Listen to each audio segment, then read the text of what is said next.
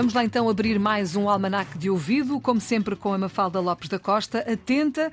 Ora, hoje vamos tentar perceber porque é que hum, há uma razão, e penso que sim, uma, se calhar mais do que uma, para associarmos o salgueiro à tristeza. Oh, Mafalda, porquê? É Chamamos-lhe salgueiro chorão e em várias línguas aparece como uma árvore que chora.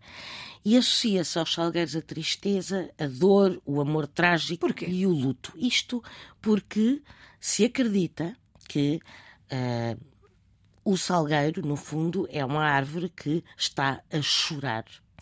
E é a razão pela qual se diz que se deve andar com um pedaço de ramo de salgueiro no bolso durante o período de luto. Porquê? Porque ajuda a aliviar a dor de quem perdeu alguém. E há uma outra superstição que nos diz que se deve não se deve trazer para dentro de casa nada desta árvore.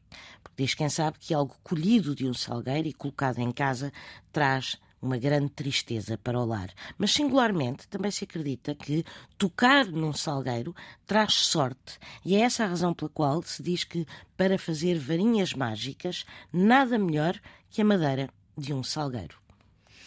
Crenças, superstições, tudo trazido à Antinum neste almanac de ouvido, sempre com a Mafalda Lopes da Costa. Não se esqueça que, se não puder ouvir aqui a esta hora, pode sempre ouvir quando quiser na RTP Play.